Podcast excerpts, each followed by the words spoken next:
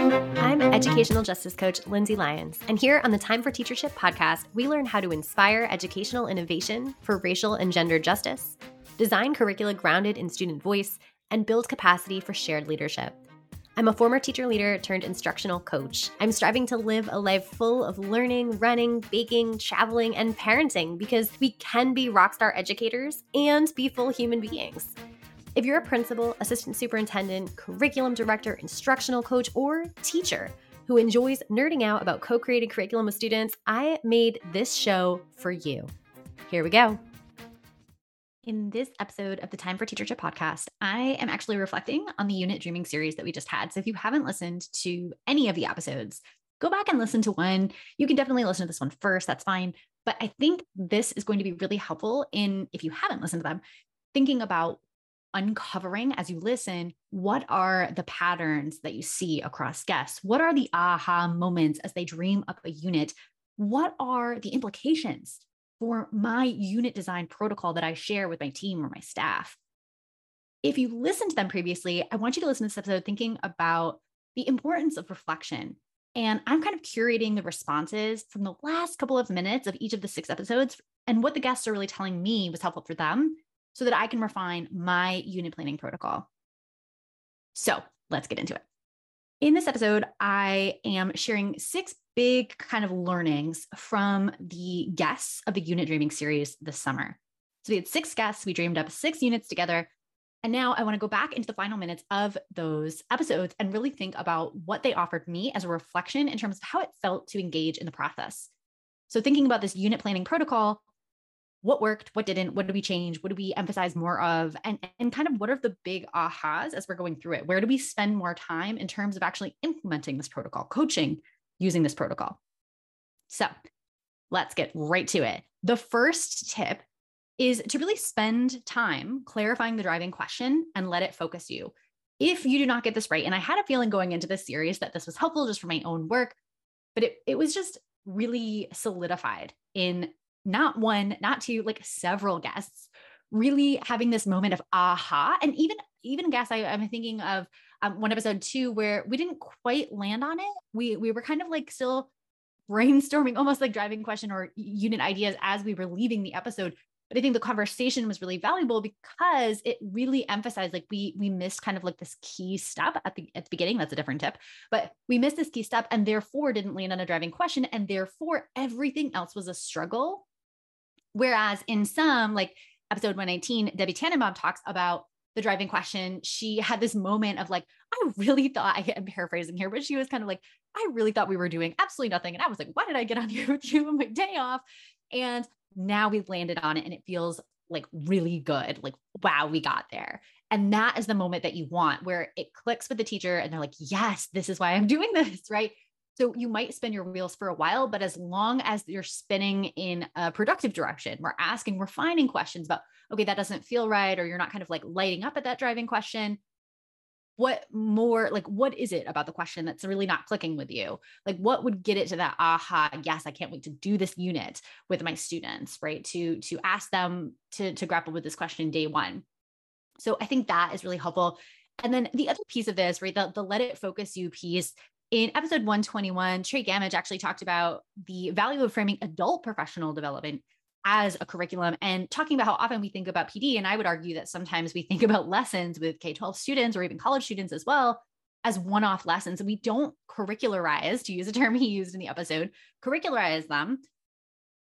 And so as a result, we don't have a depth of focus. We don't have a sustained focus throughout the year, throughout a semester, whatever duration it lasts, or even if we do think of a unit, it's so short sometimes that we don't get the depth that we need to really have the deep learning experience.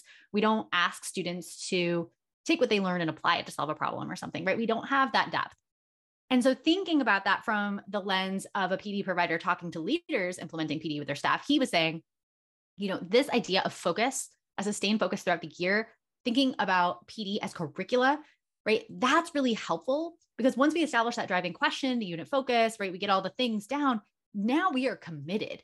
So we're looking at our PD calendar for the rest of the year, or as a teacher, we're looking at, you know, the schedule for the next 3 months or something. And we're saying, this is where we're going. We're going deep. We're going to make sure there's a lot of student voice or teacher voice in the case of staff PD, and it will focus every other decision we make about what we're doing, not only from a planning lens, but in the moment. Okay, well, what is the best choice that enables us to answer that DQ, right? So this is one of the biggest lessons that I have learned in all of my coaching work, including this series. We need to spend enough time to get to the aha moment for the DQ. Everything else will fall into place much faster, much easier, much smoother when we get there. If we get it wrong, it's going to be a lot more work doing all the other pieces. Okay, let's move to unit planning tip number 2. Invest in a reusable unit arc. I've said this before, but I think this also was another piece of it deepening. So by the end of episode 122, Phil Janiszewski, who talked about his thermochem unit, said he felt like he had a solid skeleton, is the term he used, to be able to reuse in different units so that he could incorporate the justice-based and really human. He was talking about like the human connection elements, the sense of belonging, positive psychology, all the things that were not necessarily content related. They weren't teaching the standards. They weren't going to be on the state test or whatever, you know, but they were like the human pieces that he really wanted to always see in his curriculum and just didn't know how that could even fit in. And so when he thought about the unit arc in a way of, we are identifying a problem, and we'll talk about this in an upcoming tip too. This was a great insight from him. But if we're thinking about it as we identify a problem and then we're using the rest of the unit to learn about the content to then use the content and skills that are all testable and all the things that traditional teaching is focused on, then we can return to that driving question so that students use it to apply to a problem, to solve or address a problem. That felt much more aligned, connected, important to him. And I think that emphasis on him saying, you know, that skeleton that I can reuse in different units is exactly what we want, because this is a huge lift to develop new curriculum. And so anything we could do to streamline the process, to make it a little bit easier, to make it more familiar to students. Like, okay, we're going to be presented with a problem at the start of a unit. I'm going to learn with that motivator in mind that I want to learn enough to solve that problem or address that problem in a meaningful way to impact my community. Okay, now we're going to come back to, I'm going to have a chance to use my voice, to use, to really step into my leadership role, right? I think that's really cool. And actually Debbie too, liked the simplicity of the unit arc outline. I had been using the template that I've shared before with you all on the podcast of focus, protocol, resource. So it's kind of like 3 columns and you answer one kind of note in each column for each lesson. So it's really streamlined. And she really liked the streamlined piece. I think I'll keep that. But one of the things I've been using, I talked about this on one episode where I talked about DESE's investigating history curriculum in the state of Massachusetts. I've been using for them very specifically GPS as the acronym. And I think acronyms can be great. So we just remember them a little bit easier, and our GPS system navigates us. So I think it works for, instead of focus, protocol, resource, green light, protocol, source. So the investigating history curriculum, DESE and their folks there had really thought about and talked to the pilot teachers for this curriculum using the term green light to indicate the focus content. So again, I used to use focus, now I use green light, because that's the content or kind of when the light goes on that you're kind of saying, okay, the students have enough now. They are ready to move on to the next thing, the next lesson, the next content understanding, whatever it is, the application phase. Like the green light is go, they're ready. And so until we get to the green light, we're kind of sticking with that piece, that focus. And so this focus, you know, could extend to multiple lessons, but I would kind of dive down and find my niche. Like this is a sub focus of this larger focus area, for example, during a build the base phase of a unit arc. So green light, that's your content focus. Protocol, that stays the same, right? That's the activity you're doing that is often centering student voices. Students are talking or grappling for 75% of the time. And then the source, which I adapted from resource, just because the investigating history curriculum is a nod, you know, it's really a nod to the emphasis on source analysis that they do there. But some sort of text, right? It could be a written document. It could be a video, a resource, right? A source that we're using. So GPS, green light, protocol, source, feel free to use that in your planning. Streamlines everything and it's memorable. Next unit planning tip. This is tip number 3. Dr. Goldie Muhammad's Hill Model unlocks deep learning. I mean, I have known this. I love this. But in episode 124, Jason Reagan, he actually thought through a unit that he had done before, kind of. He had built upon a design project that he's done with students, but he really credited Dr. Muhammad's framework as the reason that it was able to be taken to a deeper level. So he actually even used 3 of the pursuits, criticality, identity, and joy, from her framework to kind of make them into almost like a rubric or like a core component of the unit's summative project and like assessment of design and packaging for various products. So I think that's super cool. And I highly emphasize doing either a staff reading, book study, buying your staff this book, reading it yourself as a leader if you haven't. Dr. Goldie Muhammad's Cultivating Genius and Unearthing Joy. If you're interested and you love this podcast, you can listen to her episode of this podcast, which was on a few months ago, I believe in March. Super good. She is brilliant. I think asking the questions that she asked specifically around identity, criticality, and joy, like those are the pursuits specifically that got Jason and I to think about deepening this project a little bit. So I typically have been using in this series and in my coaching, using that at the front end in terms of like the brainstorm.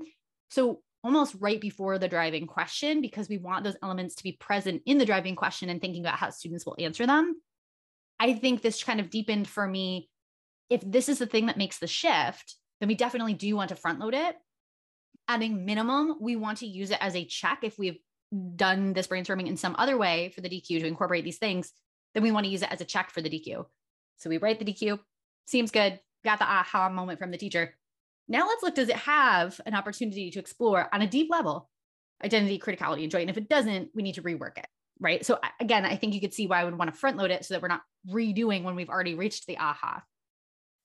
Let's go to unit planning tip number 4.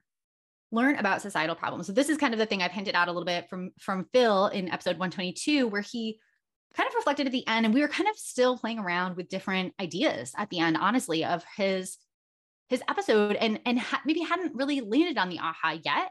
And I think that's okay, because one of the things that he came away with, and I just thought this was brilliant and so insightful and reflective, was he was saying it'd be really helpful if he knew more about the problems in the world that are connected to the content areas we teach. And I don't think that that is typical of like PD that we're offered, if that makes sense. I think often as leaders, we think about the technical, we think about the standards, but do we ever introduce or even give opportunities for kind of personalized PD and then sharing out of problems, current events, injustices in the world that are related or even potentially related? Maybe we even do an interdisciplinary brainstorm. I think there's a lot of ideas here that we could do, but thinking about each of these things, I think that would be really, really cool to have as part of a personalized PD plan, as part of a staff conversation around unit development or unit dreaming. And then I think Phil's point was really like, if I have that, then we can from there develop curriculum, because I have those ideas of the real world authentic connections that are related to justices or injustices in the world. Now I don't have to kind of like force it in, right? As like this add on, I don't have to add justice and stir, as I've said before, but it's central to everything. And it's because I have this kind of, I would suggest, an ongoing stream of information. Identify one source, for example, I love podcasts, and engage with it once a week. Get some kind of steady stream of new justice related information. And maybe it doesn't always connect perfectly to your content. Maybe there's a podcast or a news show or something that is perfectly aligned. You could use, for example, Rethinking Schools is great. You can kind of search for your content area in their search bar. They might have something that strikes something in you, but I think it would be really cool to have kind of this ongoing opportunity to take in information and then share it with your team. I want to pause here. We're done with 4 tips. And I want to just note that I have done a YouTube video tutorial. They're always 5 minutes or less. You can watch that. Maybe we'll use that as today's episode freebie. And watch that if you're interested in running a staff meeting or team meeting on unit dreaming. So it gives you the whole agenda. There are links in the agenda to some of these things that I've mentioned.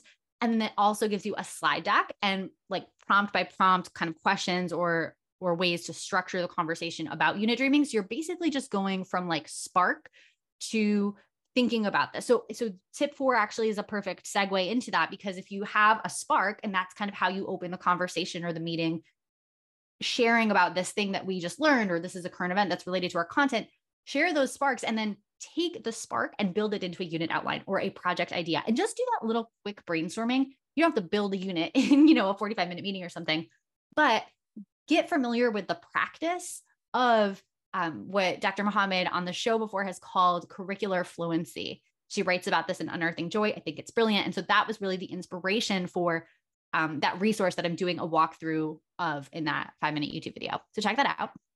Back to our regularly scheduled program here. Okay. Unit planning tip number 5, weave in other models and structure. So Dr. Bakshi McLean talked about the science-based 5 E's approach on episode 120. We talked about it. I always call it a unit arc, right? She uses the very sciencey 5 E's approach. I've used it before in non-science classes, and she made that point as well. We can do that, right? We don't have to silo things into like, this is a science framework, or this is, you know, if it works, use it, right? She also shared her own steps. So she does the podcast and the organization STEM for Real, which is amazing. So it's STEM for the number 4 real, check it out. But she talks about her approach is SHS, and she has all these great acronyms and things, but this one is Standard Hook Society. And this is often the same kinds of things that we're trying to get at. And maybe hers is just less clunky and really resonates with people, right? I often take people in like a million different directions, and sometimes that's necessary. And sometimes people just want like, okay, give me 3 letters to remember, and then I'm diving in, right? So what's the standard I'm trying to teach? What is the hook? What's the thing that's going to get people interested? What's, you know, often for her, it's like a science observation or something where really they're digging into the science and they're looking at maybe an experiment or something. And then society. So like, what's that kind of injustice connection or justice connection? Love it. If there is any strategy or framework out there that complements this approach that I often talk about, please use it. I mean, use it to override the approach that I'm suggesting if you want. But I think we don't need just like one approach. We want to like take a little bit and learn a little bit about everything, because each teacher is different and each teacher is going to need a different approach. So final unit planning tip, number 6, talk it through with someone. So in their episode 123, Gwen and Nancy Jorgensen talk about this. And you know, almost every guest had mentioned it in some way as well in their reflection, being able to talk through ideas with another person. It wasn't that it was me, right? It was just, it was anyone.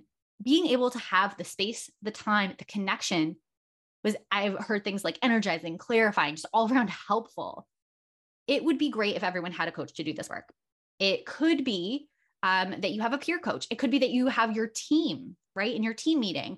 It could be a colleague down the hall. It could be a teacher in a different district, or someone that you met in an educator group online on Facebook or something, right? Someone to brainstorm with, someone to talk this through with, ideally someone that's also in the field in general, at least in education, but it could be someone who isn't, right? Just to have your ideas kind of out there, out loud in the world. You could even, I've done this before, even record on like your voice notes app or something on your phone, and then just listen to it later. So stream of consciousness, kind of record some ideas, listen to it later with kind of like a coach lens, right? Okay, so where would I do this? Or how would this work? Or, okay, did I consider this? Go back through with the framework, do that as a checklist, right? But I think that's what I would suggest thinking about. Find or identify for each teacher, someone that they can talk to. If it's not your staff space or your team space, have them have someone. If it's not an instructional coach, literally just identify someone and then make space, give teachers space, time to do this. Space and time. There we go.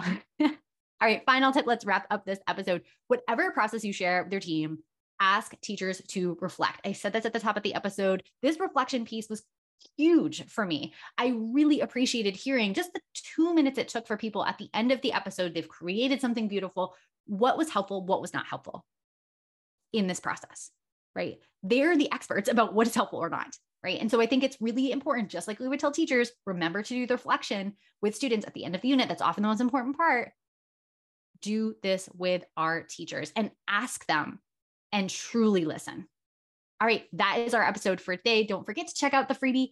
If you want all of the show notes and all of the things, it's lindsaybethlyons.com/blog/125. If you're leaving this episode wanting more, you're going to love my live coaching intensive curriculum bootcamp. I help one department or grade team create feminist, anti-racist curricula that challenges, affirms, and inspires all students.